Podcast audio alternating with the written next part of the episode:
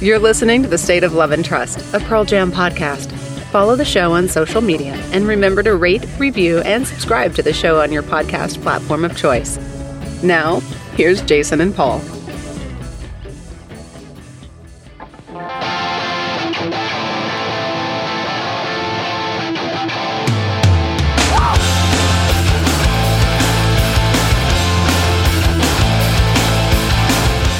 Welcome everyone to another episode of the State of Love and Trust of Amorica. I'm one of your two hosts, Jason Carapesi. Alongside me, as always, is Paul Gillieri. And with us from the State of Amorica podcast are David and Ian. Wow, we did it! I know we did two it. states. It's like the UN of of rock and roll. we, we each we each have um I would say a good quarter of the country. Just like we're, we're like the we're like the um the representatives of like southern rock and roll and then northwestern rock and roll. We've got half the country covered, I think. That's true. Although if we are the UN of rock and roll, rock and roll's in trouble. But uh, I disagree. I think we're crushing it. um, welcome everybody. We we are happy that you are here, and um, just the tiniest bit of housekeeping to get out of it beforehand.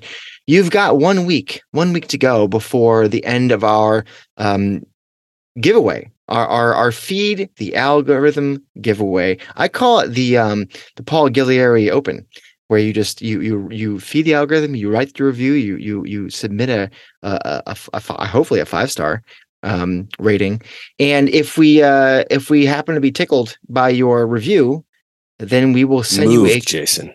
Moved, profoundly moved, tickled, moved. You know, whatever, whatever works. We'll come to an accord, Paul and I. We'll come to an accord, and we will uh, we'll choose a winner of that free copy of Stephen Hyden's book, Long Road.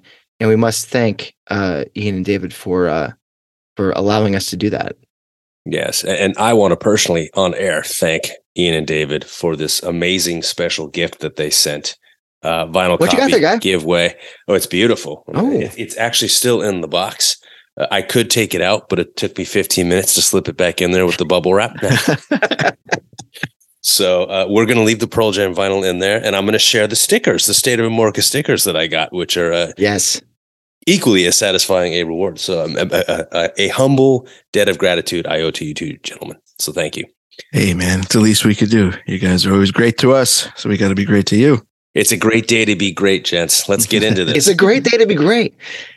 Well, um, yes, thank you to anybody who's already left a review. And if you'd like to do, uh, give us one, go for it. You'll be entered. And anybody who's a patron, we thank you helping us keep this thing afloat.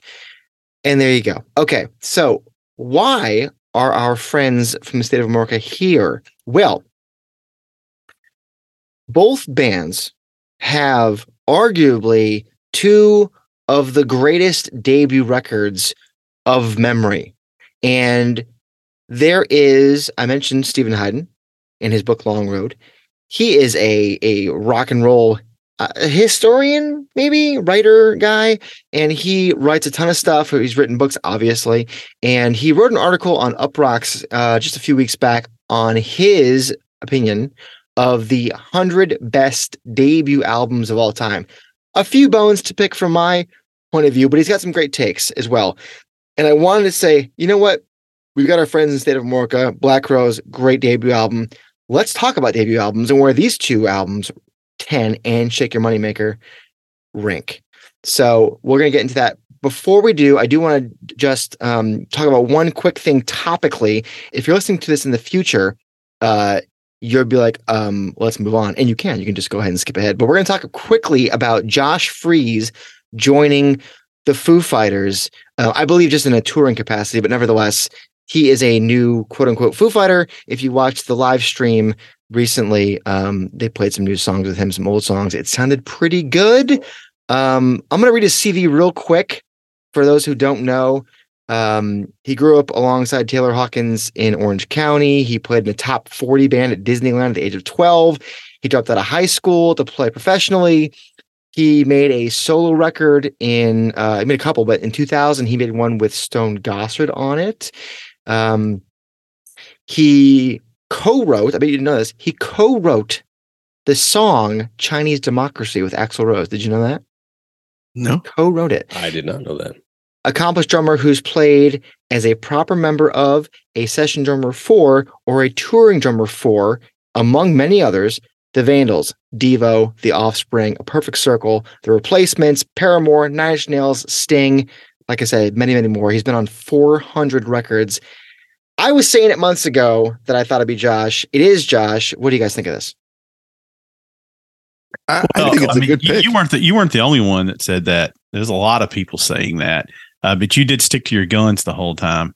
Uh, I knew that Matt Cameron thing wasn't going to work. I mean, there's no way he drums for three of the big four, uh, not three of the big four, but drums with um, Yeah.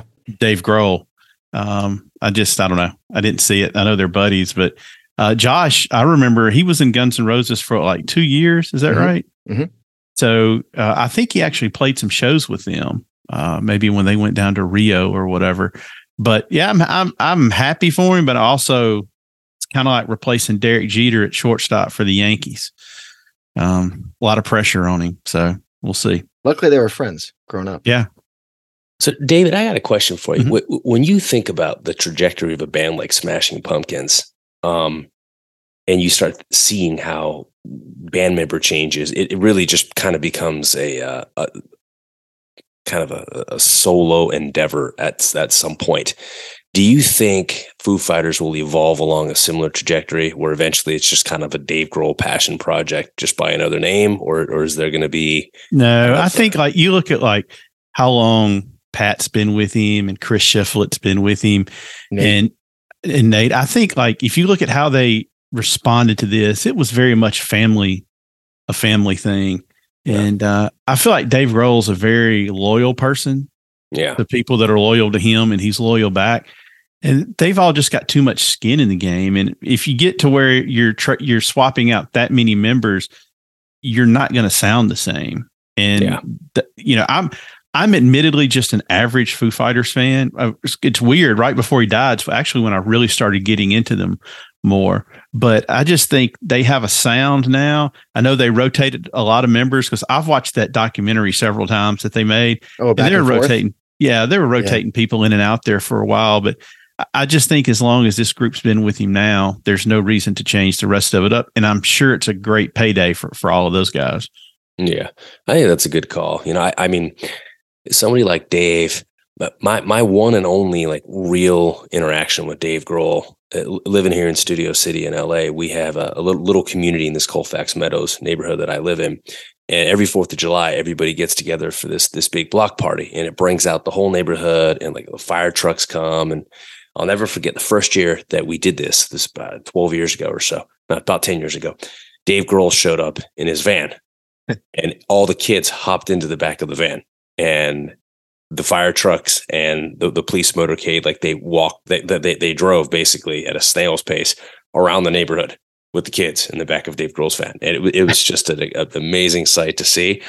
Um and I just remember thinking to myself wow man like of all the things that this guy could be spending his 4th of July doing this is pretty cool. So I, I've always uh, had Dave in, in high regard when I was able to kind of see that side of him uh, but I agree with you. I, I I think that you make a salient point about you know this band kind of really having all skin in the game, and I, I could see this being a, a new chapter, but not necessarily one that uh, you know marks the the downswing of what this band could continue to to produce. So Ian, do you think um you know, Dave recorded the drums for this new record they're putting out. Do you think that's kind of what it's going to be now going forward where he- just he writes the drum parts, he records them and then they bring in Josh to record? Or do you think Josh will eventually you know be, become part of it? it- it's hard to say because I mean, you know, Dave's relationship with with Taylor obviously was so close, and he might be guarded about letting anybody else play drums. And of course, he's a very competent drummer. You know, there's no question of that. But also, so is uh, Mr. Freese. You know, what I mean, he's uh, his resume. You just read it off it's as long as your arm. So you know, it's it's it'd be hard not to let him participate. You know, Well, yeah, I, I think I think it's the right choice considering obviously his skill set and his proximity to Taylor and the band. Um, you know, David you brought up family, and I think that they view him as kind of that guy. And you know, he had dates booked with Danny Elfman. He had dates booked, I think, with Devo as well later in the year. And he just like, I'm, I'm, I'm canceling all those so I can play with these guys. So it feels like this is like a, you know, he was with, with the Perfect Circle for 13 years.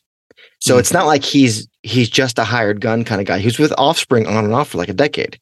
I think he recorded on three of their records um, from Mhm. 2000 on. So he does commit to to bands in a sense. He might pull triple duty, but he will be a part of the band. I mean, look at Matt Cameron. He was he was doing Soundgarden and Pearl Jam for a number of years there Hmm. uh, when they regrouped. So I like it. I think it's a smooth choice. I watched the uh, the live stream. He fucking crushed. I don't know how he has the energy at 50 years old. He he he mashes those drums, um, doing some double bass shit that I was like, bro, you're 50. How you doing that? Um, so I'm excited for them to go out on the road um, and see them at some point. But anyways, I just wanted to get that out of the way since we're all music heads here of a certain age. So, anyways, let's get to what we want to talk about um, with you boys, and that is debut records. And I'm going to pose this first question to kind of set the table, and that is, what makes a great debut? David, what do you think? All right. Judging by his list, um, Stephen Hyden's list, one of the criteria he takes into effect, I think, is influence down the road. Mm-hmm. So you have to take that in, in into consideration. But for me, it's about the songs, not necessarily the influence. Because some of these people that are on this list were not one and done, but kind of one and, and forgotten about. Mm-hmm. I- just think it has to be great songs. And you know, you hear you hear people talk a lot of time. I had my, an entire lifetime to write my first album, and a year to write my second album. I personally, most of the bands that I really like, their debut album is not my favorite, and I'm kind of in the minority on that. But man, you got to have the songs. It doesn't it doesn't hurt to be groundbreaking or the forefront of a movement, which like um, obviously most people seem to think the common person thinks um, Nevermind was Nirvana's debut album, but we all know that it wasn't. Mm-hmm. But obviously, that uh, uh, an album like that that kind of kicks doors down, or like Appetite for Destruction, that wasn't hair metal, but it wasn't not hair metal. It was kind of in between, and was more of just a, a straight up hard rock album. Came that came out at a time when everything else was just basically, you know, Poison and Warrant and Trixter and that kind of stuff. So I also take that into account as well. Ian, what do you think? I I mean, a- a lot of it has to do with influence, but it, it's just it's kind of like your introduction to the band in a way. And you know, in in the case of a lot of bands, the debut, like David uh, said, is not necessarily my favorite, but it often is a very very strong record because they've had time to to hone it and and perfect their craft and work on those songs for sometimes you know several years before the record comes out. But it's it's just it's usually the one that casually the most people associate with. And then the people that kind of stick with the band follow their trajectory. And you know as david touched on too a lot of your favorite records by um these bands come later. Like my favorite pearl jam record for example is yield. Uh, that's you know that's four in. But you know so and uh, even with the black crowes my my favorite record is their fourth record. Maybe i just like fourth records. Maybe that's me. I Well, y- yield, yield is their fifth. I don't want. I don't want to put you on there. But oh i'm sorry. All Yeah, I was doing the math in my head. it's four after. Four after. All right. well now i just sound stupid no, it's fine. I don't um the the debut is it is it where do you land is it just purely what the songs are and grading the songs or is it like it's got to change the game it's got to you know how how many hits does it need does it need to have or, or does it have to have any hits is it consistency like what is it to you I, I always see almost a debut record kind of like being its own little mini greatest hits album. A lot of the the the debut records you see people mention and focus on and that show up on lists like Stephen Hyden's are, are records like that. And you know, to a degree, Shake Your Moneymakers like that. Ten is quite quite like that. You know, the Cars first album. You know, there's a lot the of albums you greatest can go to. example is the first Boston album. Every song oh is my still god played on that's the a radio. banger from front to Mm. back Yeah, exactly. So that that has a lot to do with it too. It's it's kind of like its own representation of the greatest hits of the band before they're actually have enough albums to have a greatest hits.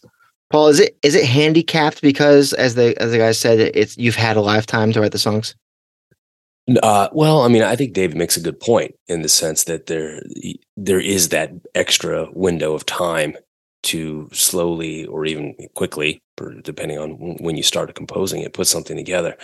Uh, you don't have a label saying, "Okay, you got to punch something out in X amount of time."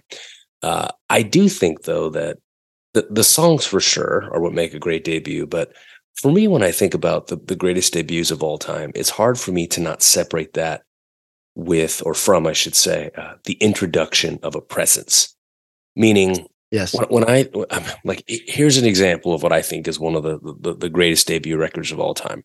Um, and influence is a big piece here too, mm-hmm. right? I mean, "Shake Your Money Maker" is named after an Elmore James song, um, so you, you you can see that there's there's definitely kind of like uh, shades of the different types of genres and, and bands that kind of help form and shape the band that creates a debut. But when I just think of, of the concept of, of a debut, um, Montrose was released in October of 1973. Now, when, when Montrose came out, I mean, uh, at the time, you know, I, I, don't think it was necessarily seen as something that was going to be a big deal. Uh, you know, you you you had a uh, a guitarist, Ronnie Montrose, who decided he was going to start his own band and he basically was a session musician for you know other groups. Like he played with uh, Van Morrison and, and, some other other names at the time in the early '70s. But this album comes out, and it's like, okay, well, you know, what's the biggest band in the world at the time? 1974, right? I mean, it's all about like they that's the peak, Zeppelin at this point in time. But Montrose drops this album and no one really thinks that it's going to be a big deal but it ends up being this really really quiet hit that slowly becomes a louder and louder and louder hit to the point where it's kind of viewed as like this this groundbreaking american metal rock album um, or you know as as one critic dubbed it america's answer to led zeppelin but what a lot of people forget who aren't fans of, of this album um, is that it was the debut of sammy hagar so Mm, and you know, Sammy yeah. would become uh, kind of you know the face of uh, Van Halen at a later point in his career. But uh, Sammy's an iconic voice. Eddie Vedder is, is, an iconic voice. You know what I mean? Like the, there's something about an introduction to a presence that you it's it's it's it's inextricably linked to a moment of time in your life where you're like, I remember the first time I heard that voice. I remember the first time I saw the image of that guitar player, or I remember the first time I heard or saw this video right on MTV, depending on how far we want to date ourselves. And it, so to me, I think there's something about presence that really, really kind of defines what makes a debut album iconic, what makes it great. And it's usually associated with particular member of a group or a group dynamic. You know, you know, when you think of a band like Kiss, it's like imagine the first time you ever saw Kiss play back yeah. then. You know, like you just see these these outfits and and this uh, this presence, you know, and it's like it's it, you can't shake it. It's it's like tattooed on the inside of your brain. So I would say that presence is is right up there with uh, not to be mistaken with Led Zeppelin's album Presence, but uh, it gets right up there with um, with the uh, you know the the the strength of the compositions themselves, as uh, as David said, and um, and then obviously you know just the fact that it it re- requires just outstanding musicianship across the board. You know, I mean, it's and, and and I think you know David made a good point too, where it's like, hey, you know, some of these, if, if it's like a one hit wonder, like a band comes out with a debut and then just kind of fades away, I mean, how, how impactful of a debut is that? You know, I think when, when a band is able to, they don't have to eclipse the debut, but they well, have to be able to build on it. You know what I mean? So I, I would, think the uh, presence. I, go ahead. Oh, I'm sorry. I'm sorry. I, I was going to say I would happen to agree with you on that because you mentioned presence and you mentioned Kiss, and uh, nowhere on this list or really any list do you see Kiss's first album mentioned. So it, it really is well, the marriage of that presence and the music. Because if you don't have both those things, you know, it, it's it's not quite the same. That's a very good point, Paul. That, that's exactly what I was going to say. Ian is you know, you don't think about when you think about Kiss, you think about their songs from like five albums in. You know, right. you don't think about their debut, and even the Beatles. Mm. Like that first record of the Beatles, I can't listen to it. It's you got to get me to like Rubber Soul. And like you know you got to get me to the past 64 Yeah, not into the pop, huh? 65 you know it, i can't the pop rock when they when they shifted to being what I, for lack of a better term like the musicians musicians where they were just like hey let's write music and not just something that can go on the radio. Um they for me wrote better music. So i think it's a combination you know um i think we you mentioned influence. Um i think uh taking influence and then becoming an influence so how how many how many uh, copycats do you have? How did you create a new subgenre? Did you kill off a subgenre? or did you elevate it, right? I mean, take Van Halen's debut, right? I mean, Yeah. I- but, but this is before Sammy joined the band, obviously. But Running with the Devil, Eruption, You Really a- Got Me, Ain't Talking About Love, incredible Jamie's debut. Grand. It's an incredible debut. They t- yeah they they took hard rock and elevated it to something we hadn't heard before. Yeah. And I think I- I'm not going to compare the two side by side, but I think you mentioned um, Appetite for Destruction. It almost leveled up or tried to level up what Van Halen did by taking that sound to the next level, whether or not you agree with that or not. But like that, I think that was the stepping stone kind of thing. And I think when you think about, you mentioned Boston, you mentioned Led Zeppelin, we've mentioned Kiss, we've mentioned the Beatles. Um, you throw in some some Clash, you know, Yeah. uh, Sex Pistols. That's where you got the Pearl Jam thing, and they created this new thing. And I'll I'll I'll talk to that versus you know you mentioned Nevermind, even though that wasn't their debut, but I mentioned that in a bit when we talk more specifically about these these two records. Um, but yeah, I, th- I think presence is a thing. I think creating a new subgenre is a thing. I think obviously, David, to your point, the songs have to be great. You mentioned Boston's first record. Literally every song on that record is amazing.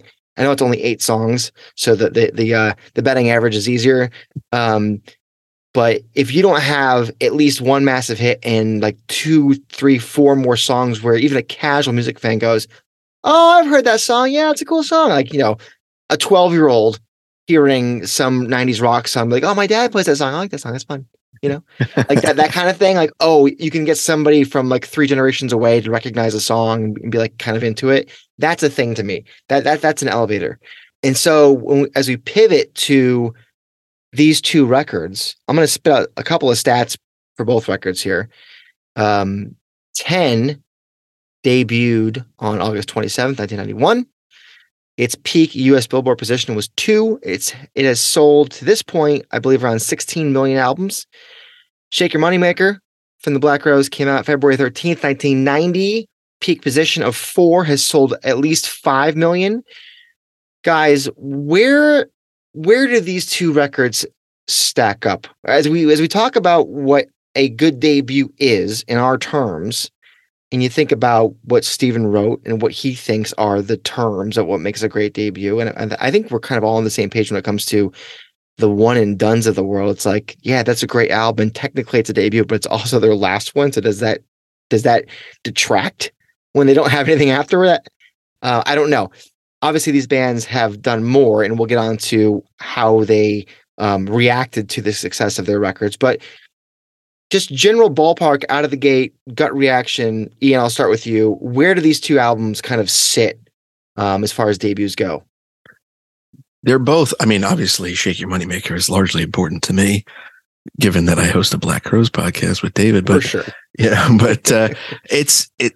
Shake Your Moneymaker is the album that has, you know, what arguably their two biggest hits, which is She Talks to Angels and their cover of Hard to Handle, and those are songs that you know uh, the last couple of years they've been doing the anniversary of Shake Your Moneymaker, you know, on tour, and and those are the songs that are instantly recognizable to the to the widest body of people. You know, the people that that know those songs aren't necessarily like us that know every nuance of the band, and Shake Your Moneymaker was a very strong debut, but it kind of it established the Black Crowes as their own entity. There was nobody really around like them at the time. And it's a record that was influential later. You saw its influence later. People like uh I think Stephen Hyden mentions Jason Isbell listened to it when Mm. he was young. So you see that influence later. Whereas 10 to me, not only was it, it still continue to be influential, but it was influential right out of the gate it launched a movement, you know, and that's that's what 10 always was to me. I still remember the first time I heard 10 I had on cassette and everything, you know. And uh I, that was just wow, what is this? This is something that's not like anything I've heard on the radio before, and and and that that changed music instantly, and that's very cool too. I think they both have their place in the canon of rock. Paul, the the debut of these two records, um, and we obviously we think about what's come since. Um, did they set the table for the next generation of rock and roll? And if so, you, and uh, Ian, you mentioned um, some of the bands that kind of spawned from the Black Crowes. I think about some some of the garage rock. I think actually spawns from that. Some of like the Black Keys kind of shit. Like mm. some of that is really that that dirt that dirty southern rock and just fucking you know like that that to me that speaks from that that that doesn't happen without a black crowes kind of sound making that more popular because blues blues rock was its thing but it wasn't mainstream i feel like black crowes kind of made it mainstream paul do you buy into that? Do you do you think they elevated the sound? I don't think either album elevates the sound as much as it does uh it, it perfects what I would call the art of reestablishing authenticity. Mm, I say that because, uh, well, here, like uh, you look, uh, you think about that Entertainment Weekly uh, review of Shake Your Moneymaker, where uh, they said the Black Crowes are to early Rolling Stones what Christian Slater is to the young Jack Nichols. uh, self conscious imitation, but fine enough in its own right. Authentic bluesmen, these crows will never be, but their sheer energy earns them the right to trash it up. How, how do you listen to, to Chris Robinson's voice and, and think that this is imitation, right? I mean, this it, there are plenty of Mick Jagger wannabes. Chris Robinson is not one of them. I mean, th- there's an authenticity to the sound. And, and look, people people sniff out fake. You know what I'm saying? Like, mm-hmm. there's a reason why Creed is Creed. There's a reason, and like, I'm not in the business of like trashing bands, but I'm at the end of the day, I think that you know that's a band that would be the first to tell you, like, hey, we didn't try to go out there and reinvent the wheel. I mean, I, I don't listen to the Black Crowes and think to myself, God, this is so derivative of blah, because it isn't. There's an authenticity to that sound. I don't listen to Pearl Jam's 10 and think of all of the influences that Pearl Jam has cited you know what I'm saying? Like I don't hear Neil Young, I don't hear um, Van Halen, I don't. I mean, uh, you know, I don't hear the Ramones. I mean, these are all bands that had major influences. I don't even hear uh, Mother Love Bone, to be quite frank with you. I mean, it's it's a major departure from so much of of of who these guys were because when when you get the synergy together, there's a, a there's this birth of authenticity, and and that's where that presence kind of it gets spawned from. Um, you know, the, the, the Black Crowes weren't always the Black Crowes. They were uh, what was it? Something Crow Garden, Mr. Crowe's Garden. Thank you. Yeah. Thank you. Which and they they they were more replacements than REM. When they right. were that yeah, bad. that's my point, yeah. right? And so I think, and just like with Radiohead, you know, eventually, you know, which obviously, uh, you know, OK Computer and um, today and uh, Kid A. I mean, th- those albums were were you know third and fourth respectively in in the catalog. But I do think that when you when you find that authenticity of voice as a group, it's it really establishes who you will be for the large you know majority of your career. And in some cases, you know, a band like the Black Crowes or or a band like uh, Pearl Jam, they they find it really early on, perhaps in, even in a debut, whereas other bands kind of find it a few albums in, you know. And I, without a doubt, you know, when I listen to Shake Your Moneymaker, I hear something very genuinely authentic, and uh, and I think that's why it stands the test of time because it's not an imitation, it's not derivative. Uh, people sniff that stuff out, you know. It would not have the legacy that it does if it was what that review said that it was. And you know, Paul, we we've talked about um, we've started going down the path of some of the covers that Pearl Jam does, and and how some of the songs they do um, sort of have become kind of theirs in a sense. I, the the most obvious one is "Crazy Mary" because I don't think anybody really heard that song from Victoria Williams before Pearl Jam did it. That's how I've always felt about "Hard to Handle." And that's an Otis fucking Redding song. That's not somebody we've ever heard of before. It's Otis Redding. And somehow for me, that's a Black Crowes song because they they did it in a way that was supremely them. It was authentically them. And to make that a single from a, from a record, to have the balls to do that and say, "Hey, yeah, this isn't a song we wrote, but guess what? It's really fucking good." And people go, "Holy shit, this is really good." And it, it's almost like a like an entry point it's like a gateway drug to the rest of that album. For at least for me, it was. And then it was uh, twice as hard, Angels, like all, all that shit, and the whole album all of a sudden blows your mind because you don't you're kind of like gateway drugged into it. Do you think that was David like a a wise move to to throw a, a, an Otis Redding cover everyone out of the gate, or do you think that that's just the authentic version of what Chris and Rich and the whole guys and Gorman were doing at the time? And it's like we can do this. This is what we are. We are elevating our influences to the next level. My understanding, it was the last song recorded, and Chris didn't want to do it because he didn't want to be compared to Otis Redding. And here we're going to put a single out and we're going to, it's going to be a cover song. Now, from my understanding, Hard to Handle was not that well known as a Otis Redding song. So, um, you know, you have that going for you, but that they were they were a machine on that first album because you had Rick Rubin signing them, and uh, I don't think they had a lot of say so, to be honest with you, in, in what happened with it. Uh, I do think it's you know Chris had to have his arm twisted, and we've heard that from numerous people in the band. So I'm I'm going to go with what they say to do that. I can't remember, Ian. That wasn't the first single. "Jealous Again" was the first one, wasn't it?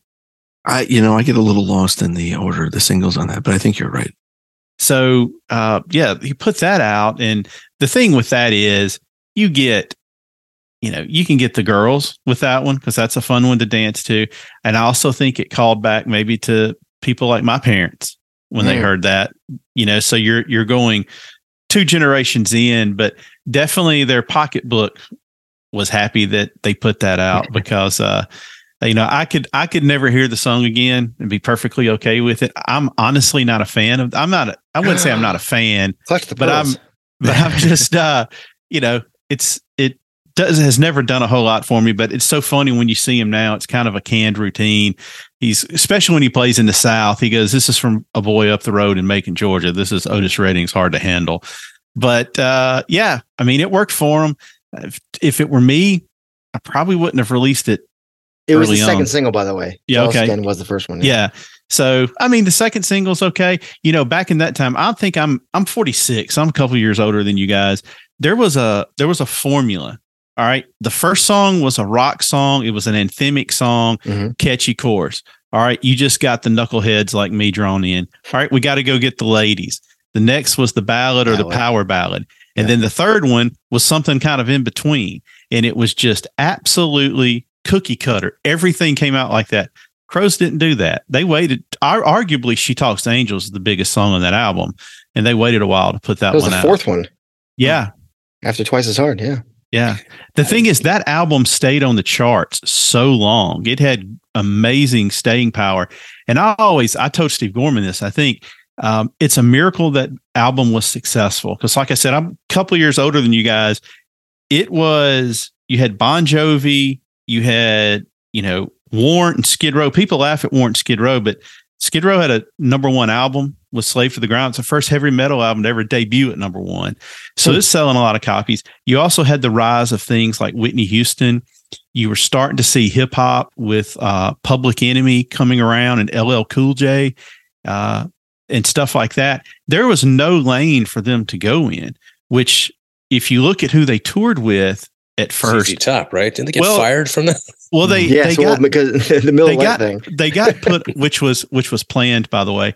They got put like on tours with Metallica in Europe and Monsters of like Rock. Yeah. yeah, yeah. But yeah. then they come back, and in their first year, they open go on tour with Robert Plant, Aerosmith, and ZZ Top.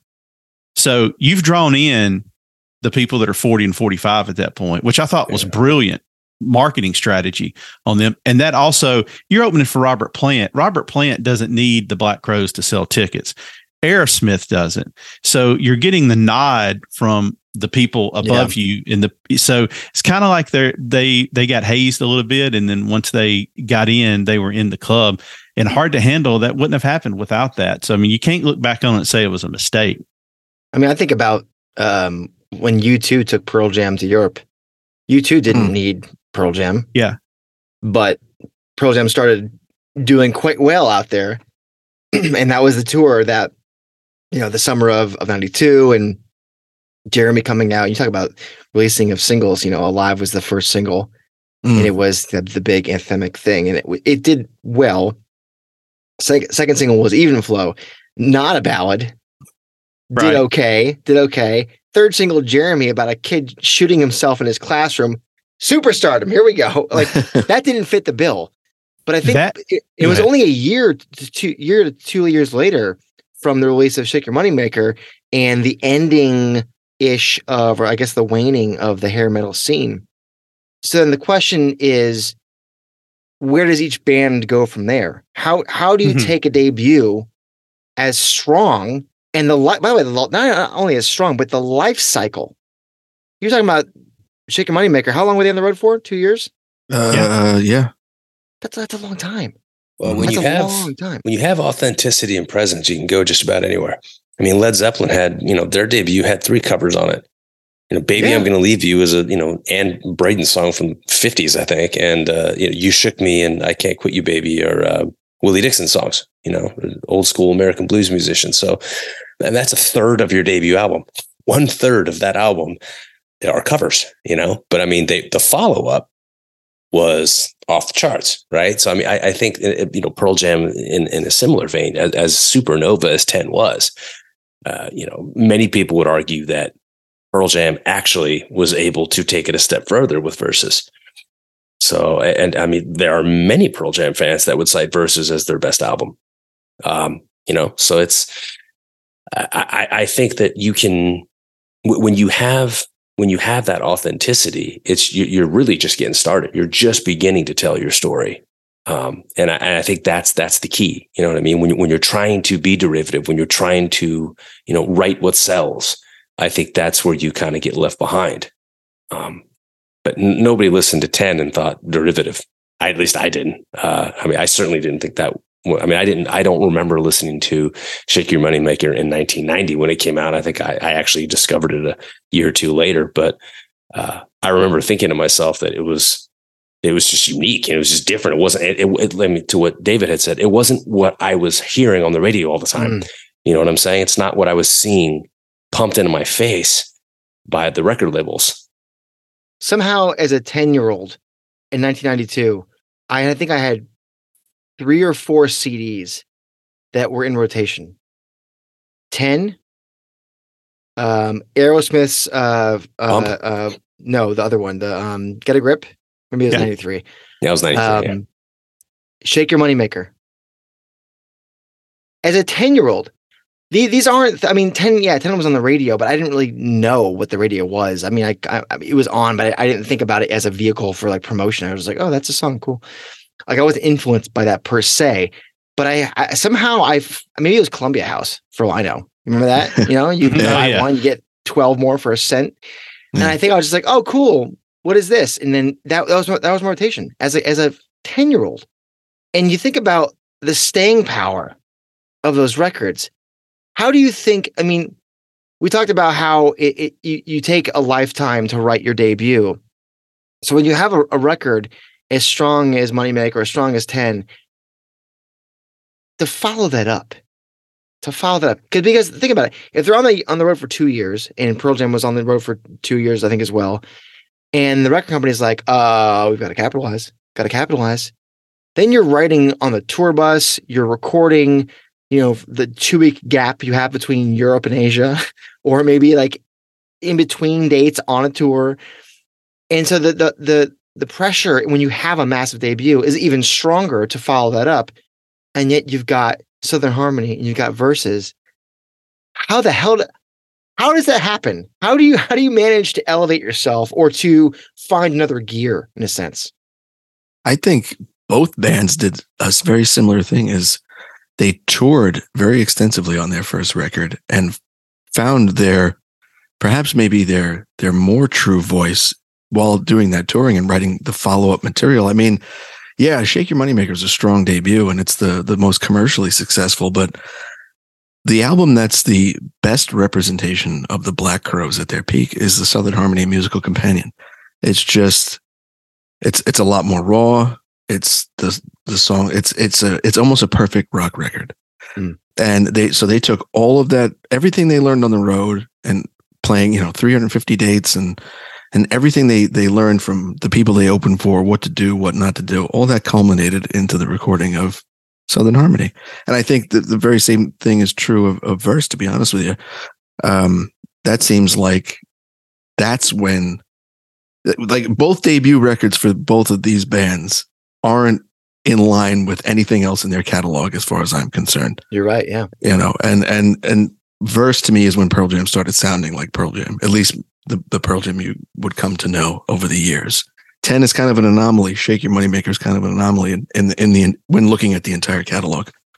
Do you think, David, that you know when you have that debut and it's so big uh, and popular, and there's multiple singles, and you're touring for two years, and everybody starts recognizing the band as, oh, these are the songs, this is the band, this is what they sound like, this is what they're trying to say.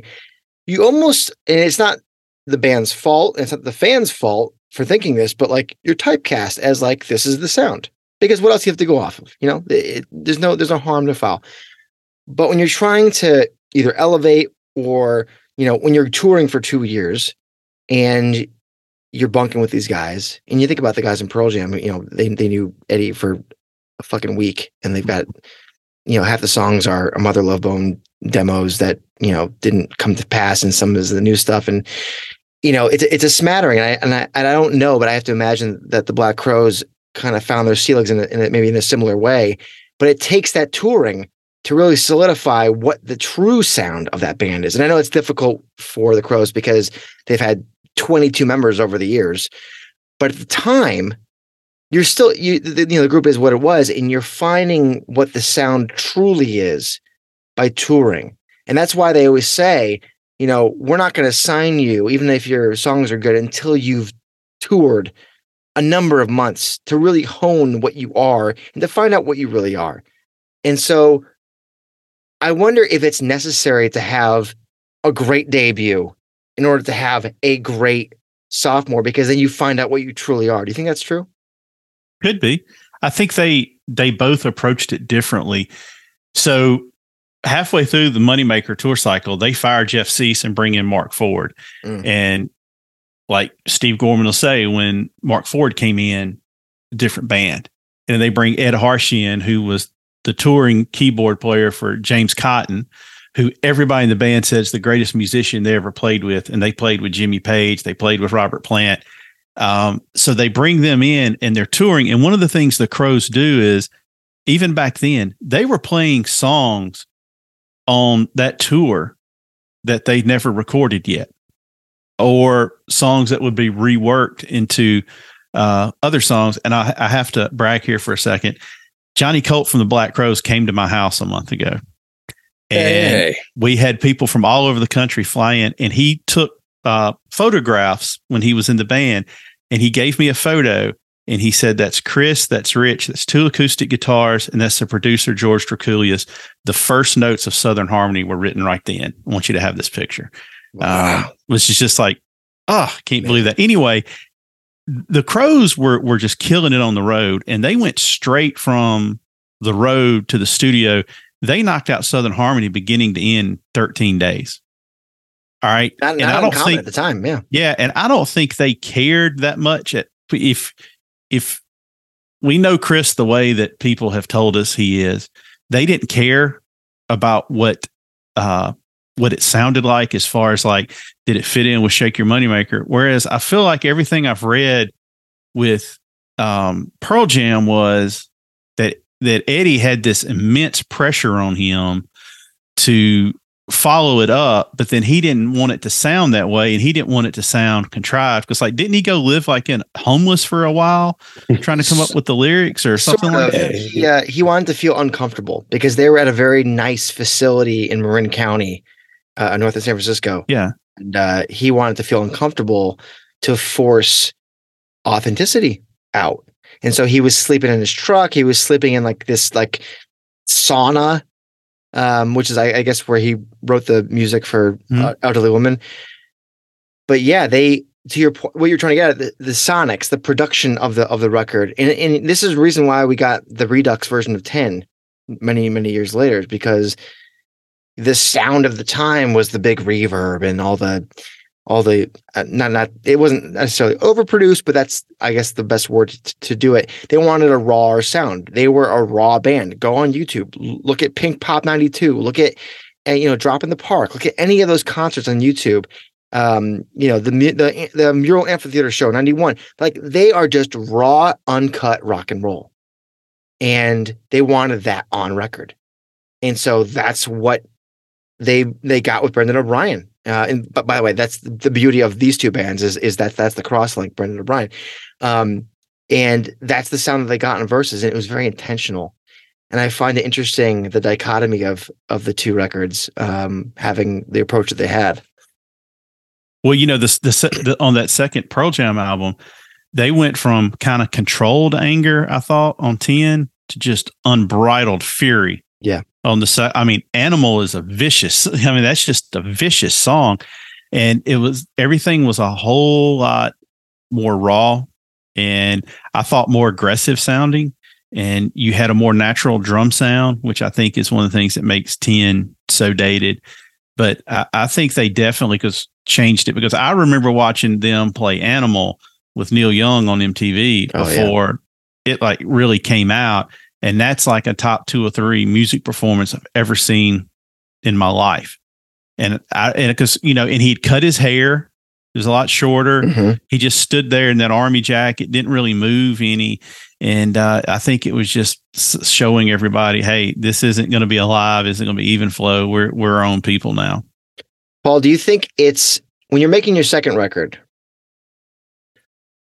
do you think it's better to have a record that does fine and maybe that gives you some motivation. I, I, you know, this is maybe our last chance to put out a great record, and so maybe it forces you to to really grip and find the best possible things you're going to perfection perfectionize.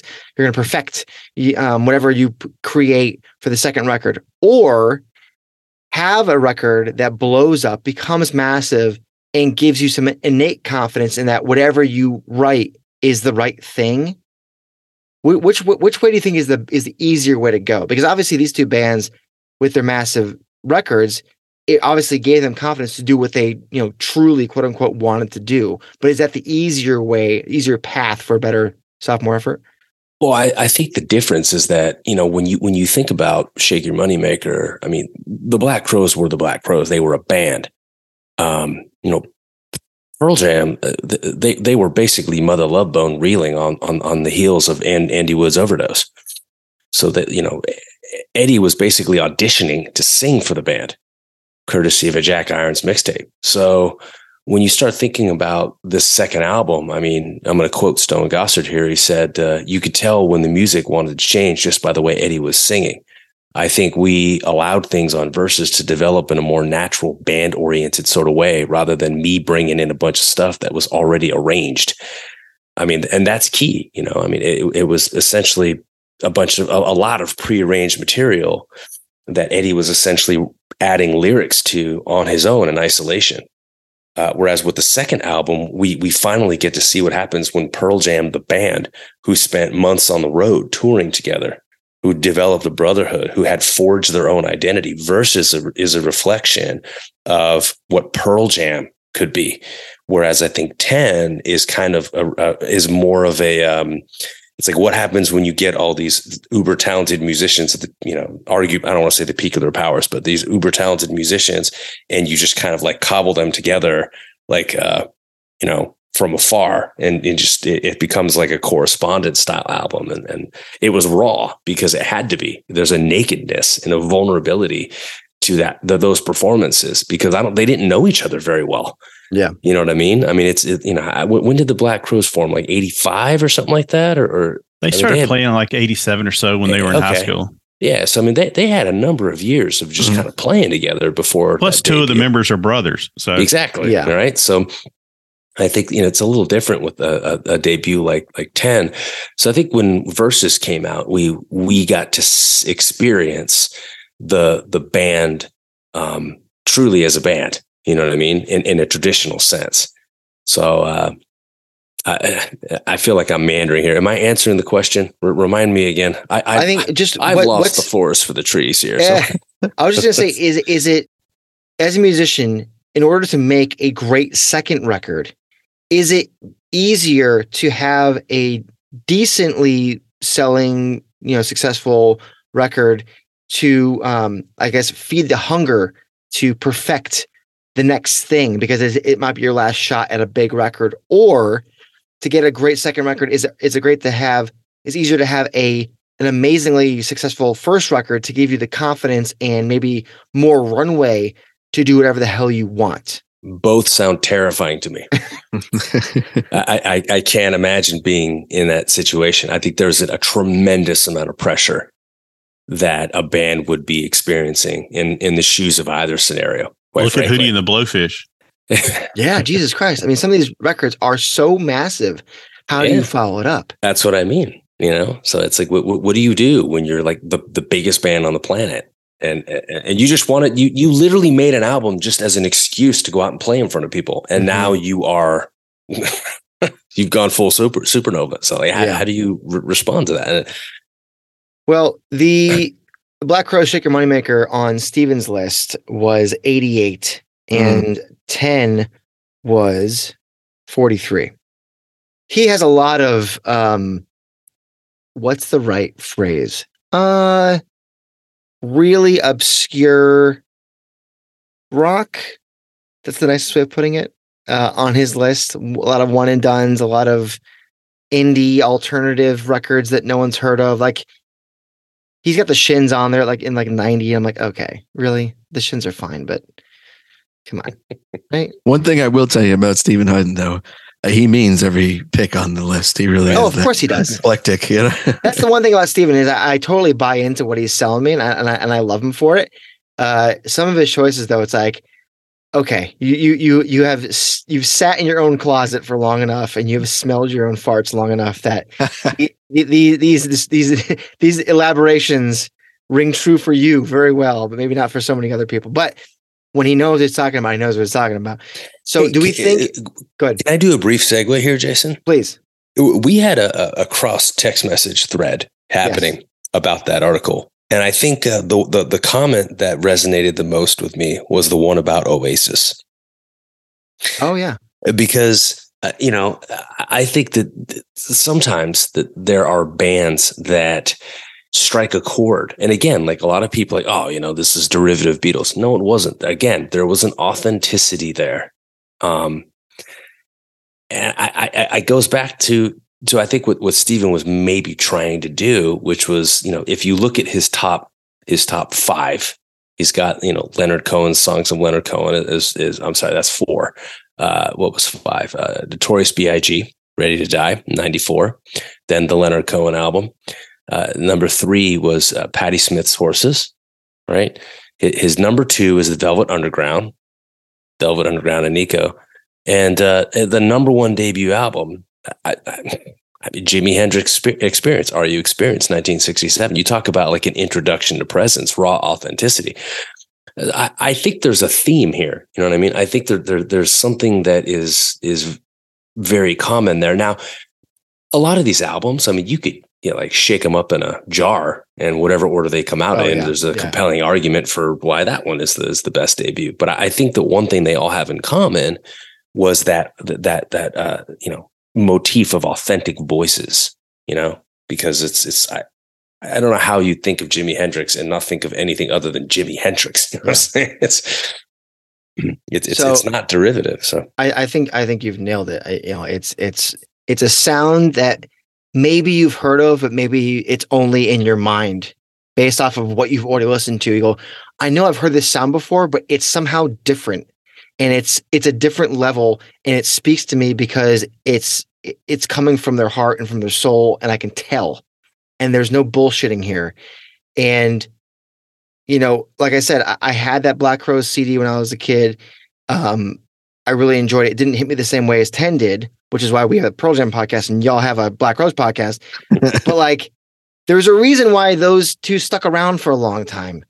And there's a reason why Stephen has both of them on his list. And I think there's a reason why there aren't too many bands that have podcasts about them, and yet here we are with Pearl Jam and Black Rose having podcasts that are pretty darn good. I, I find I, I think the debuts are are massive. I think maybe they should be higher, both of them on the list. But um, I think it's an interesting conversation, and I'm really happy that you guys were able to come on the show and, and talk about the uh the, the juxtaposition of both of these debuts um because they're huge they're huge and they're fun Well, they're they're unbeatable, and yes, they should have both of them. I think, especially ten. Believe it or not, sh- I feel should have been higher on the list just Yeah. because of I think I think Moneymaker was about right. yeah.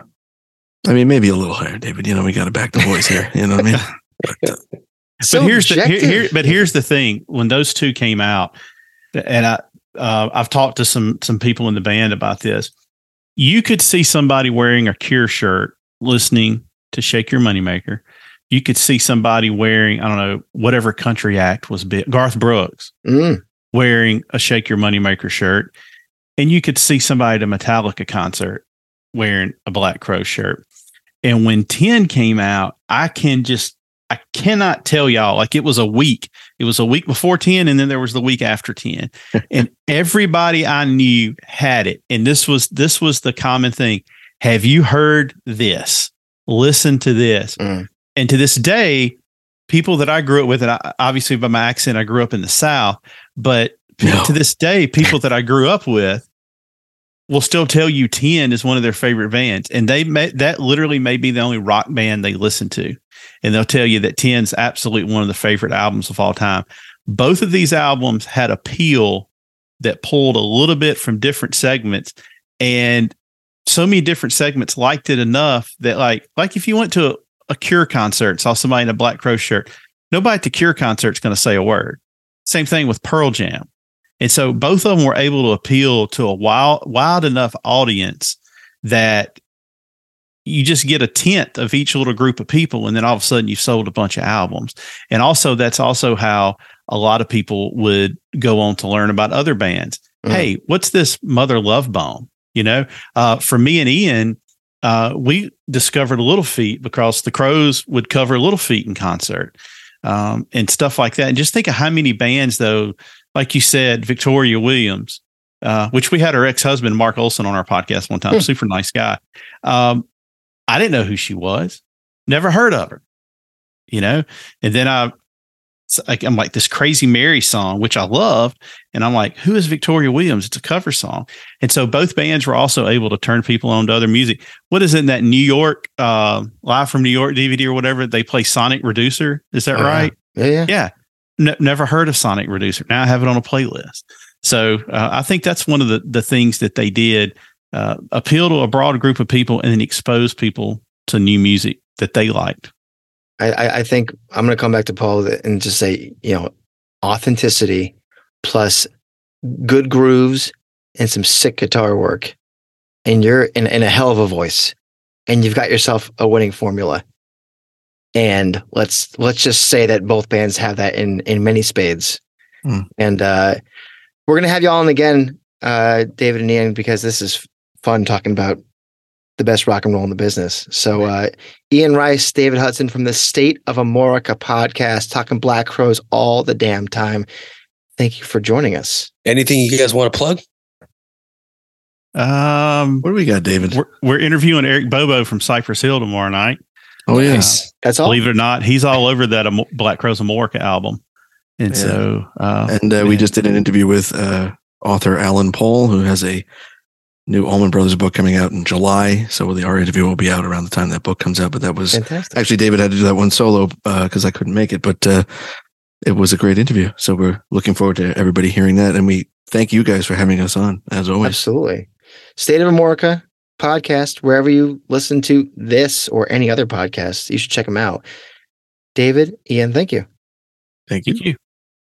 Once again, thank you to Ian and David. If you haven't listened to their podcast, State of Amorica, it's phenomenal. If you're a Black Crowes fan, if you like the band, if you're interested about learning more about the band, these guys know more about the Black Crowes than probably Chris and Rich, considering all the drugs they've taken. Would you agree? I would agree. I mean, we we talk about like you know us as Pearl Jam fans, and, and there's people that know more about the band than we do, and I have to imagine that if the, if those people spoke to like Eddie and Mike and Matt and, and Stone and Jeff, they'd be like, God, I don't remember any of that. And then you know people are spouting off dates and and facts. And it's like, how right. do you know these things? And that's what these guys yeah. do. These guys know the Black Crowes history, uh, and they have great takes, and I love it. And uh, they're good. They're good guys. So, Ian and David, State of Amorica podcast, check them out wherever you listen to podcasts. Okay, we're gonna move on. Got to do it. Lyric of the week time. Here we go.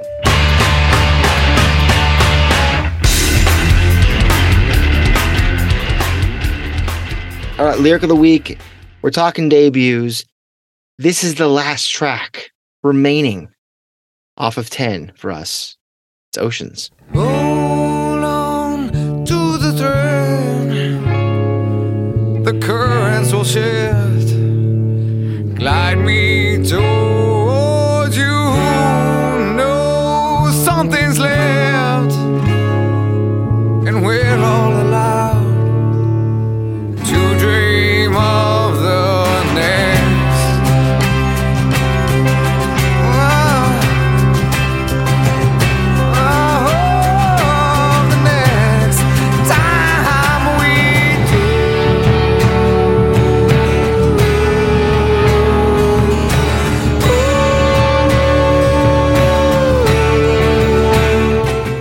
All right, Paul. Oceans, the first first verse here. Short one, short little ditty. What do you got? I think it's a beautiful, tender moment off 10. Feels like a precursor to what we would see from Eddie uh, later on in the catalog. Um, you know, you look at these lyrics, uh, I believe, if I'm not mistaken, at the time that, you know, Eddie was writing this to Beth, uh, his wife at the time. I don't remember if they were married. Well, girlfriend they, then. They, were girlfriend at the wife time. later. Yeah. Um, but you know, you get the the beautiful ocean imagery, just a hallmark of Eddie Vedder's lyrics, and uh, this idea of of kind of riding a wave to someone, and uh, just the distance in between. And you think of these crests in, in a wave, and uh, the distance in between each each crest, and uh, kind of waiting to be carried over to the next one where you, know, you, you will have the opportunity to, to touch that that someone that really has made this indelible impact on you. So I think it's it's beautiful imagery. It's it's, it's poetry in a lot of ways, and uh, I think Eddie did a great job of channeling something he loves into a song about someone he loves. Yeah, I mean he he he's joked before about this being a little love song about a surfboard. At least he says that on on yeah. um, I think it, it's a simple reminder that no matter what troubles befall us, we're stronger when we're when we're together. Um, yeah. It's simple as that, and I, I don't mean necessarily together in a physical sense because obviously this song is talking about what happens when we're apart and i think good times bad times things things will change they'll shift as he writes um, and sings but if we stick together and hold on, we can overcome anything. And, and challenging love over physical um, distances comes up a few times in Pearl Jam's music. And, and this is probably the first instance of that. You think about You Are, you think about Force of Nature, um, and others, uh, you know, Ed, even as he jokes about his love for his surfboard, he he's he does so eloquently um, use his favorite metaphor, as you said, the ocean, to illustrate the power love can have even when two people are apart. And it's a theme of his and of Pearl Jam's. And one of the reasons I think the band's audience has continued to fall in love with them over and over again throughout the years is this we talked about authenticity with the guys earlier. It's, you know, it, it might seem silly, especially considering the music video, if you've ever seen that, um, which is kind of cheesy and not the best way, but when you consider how much the ocean means to Ed and how apropos the, that metaphor actually is, um, I think it's a really lovely song and it fits the music perfectly. So I love it. It's fantastic. Let's check out the best live version of the song with our live cut of the week. Ready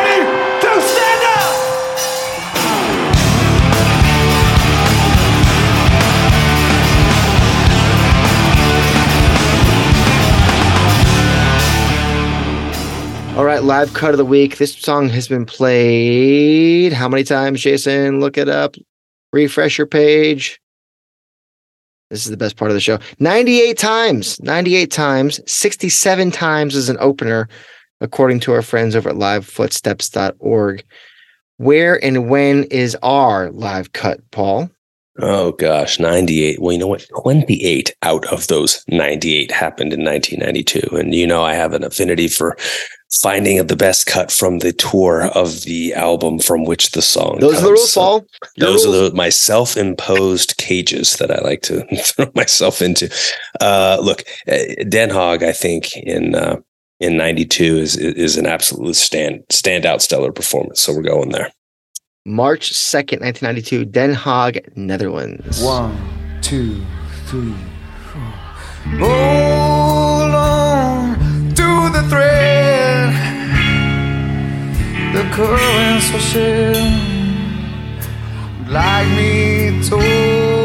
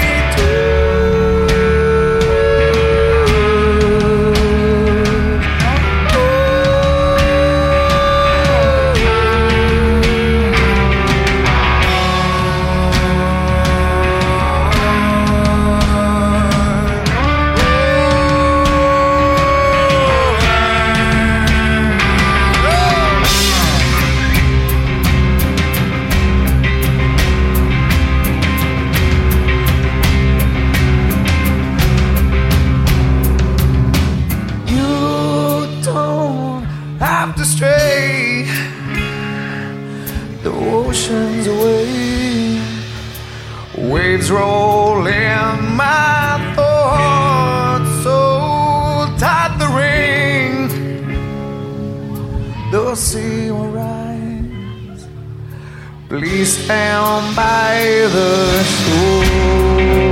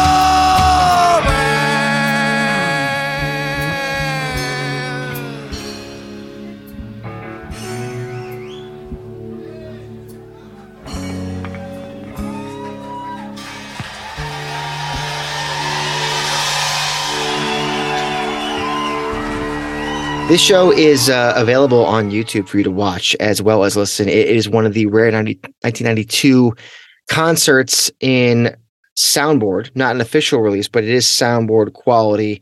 Uh, this is this is basically uh, you mentioned before peak your powers kind of thing, but this is like pretty much the beginning, I would say, of prime 10 era Pearl Jam. You talk about the spring through the fall of 92 that Yeah. leg of the 10 tour was so good. You had Drop in the Park at the very end of it. Just a couple of months later, you're going to have Pinkpop. Um, this obviously in Den Haag, not too far away, just three months earlier.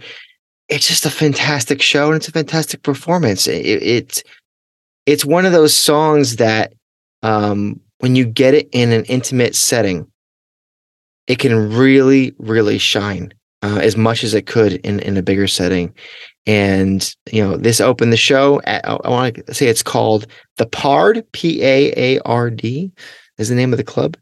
Um, just, I mean, th- this song is Eddie. Yeah, the band is there. Yeah, Jeff is doing his fretless bass thing. Yeah, Stone is doing his simple but weird chord thing. You know, Dave Abbruzzese is doing his little, you know, fake timpani drum dealy, but like it's all about Ed.